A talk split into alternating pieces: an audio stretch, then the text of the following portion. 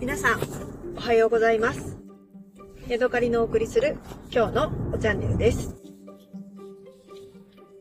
えー、っとですね、台湾から帰ってきて今、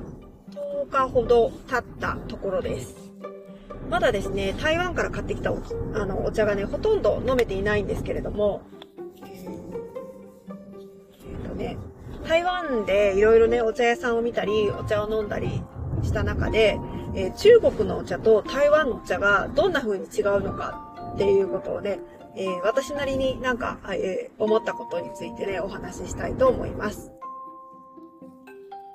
まずね、あの、チンシャン、ノンシャンっていう、その、なんていうのかな、のがあんまりこう、言葉としてあんまり言わないのかな。なんか、これのノンシャンタイプのものがありますか？とかね、そういう聞き方をしてもね、え、なーに？みたいな感じで、あんまりこう、ななんていうのかな、あの、繋がらないというか、えー聞き取ってもらえない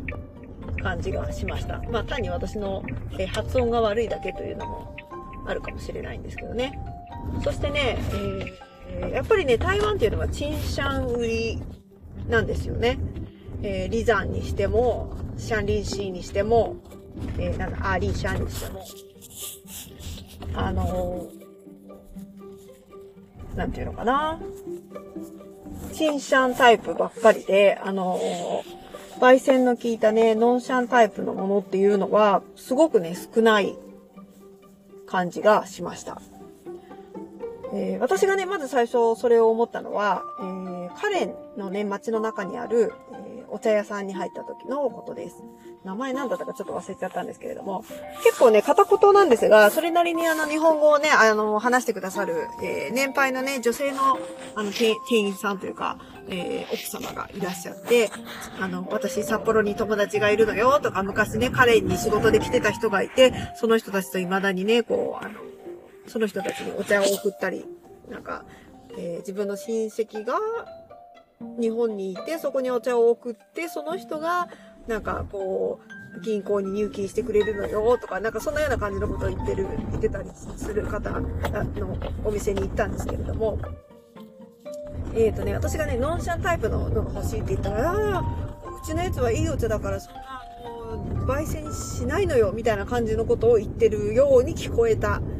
のがあって、そこのね、あの、お店でも、えー、なんかね、小さな缶、小さなというか、小さなドラム缶みたいなやつに、えー、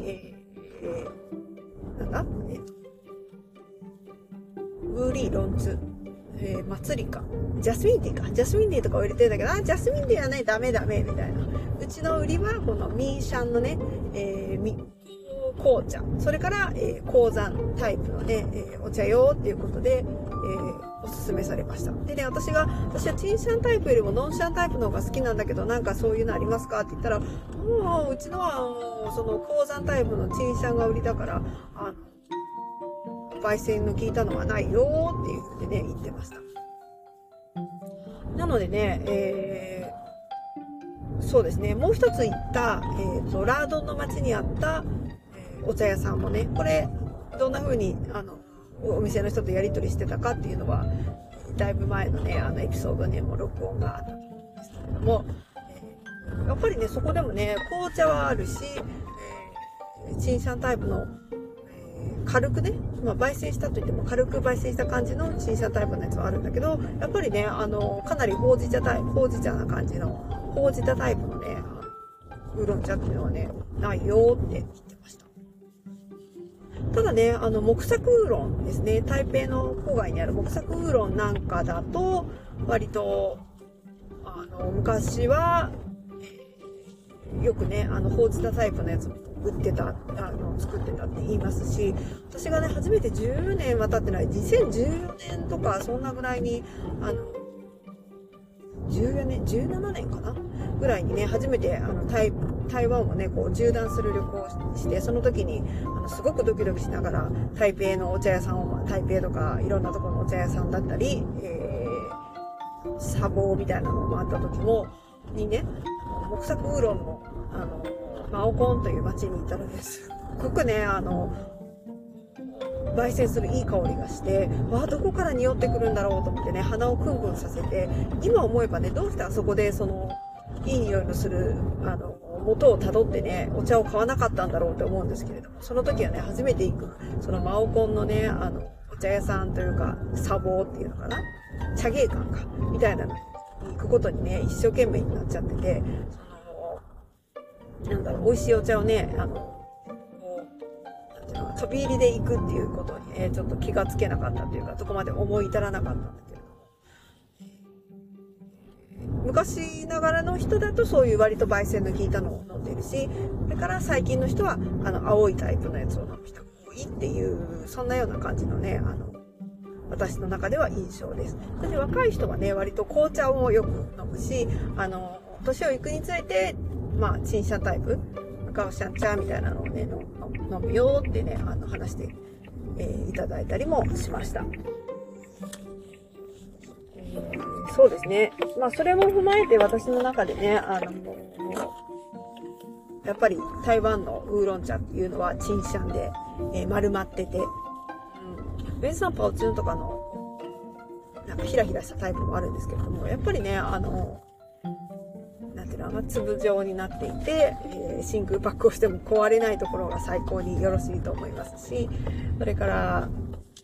あの、あれですね、なんていうのかな、うん、あの、青々としたね、感じ。で、南線も、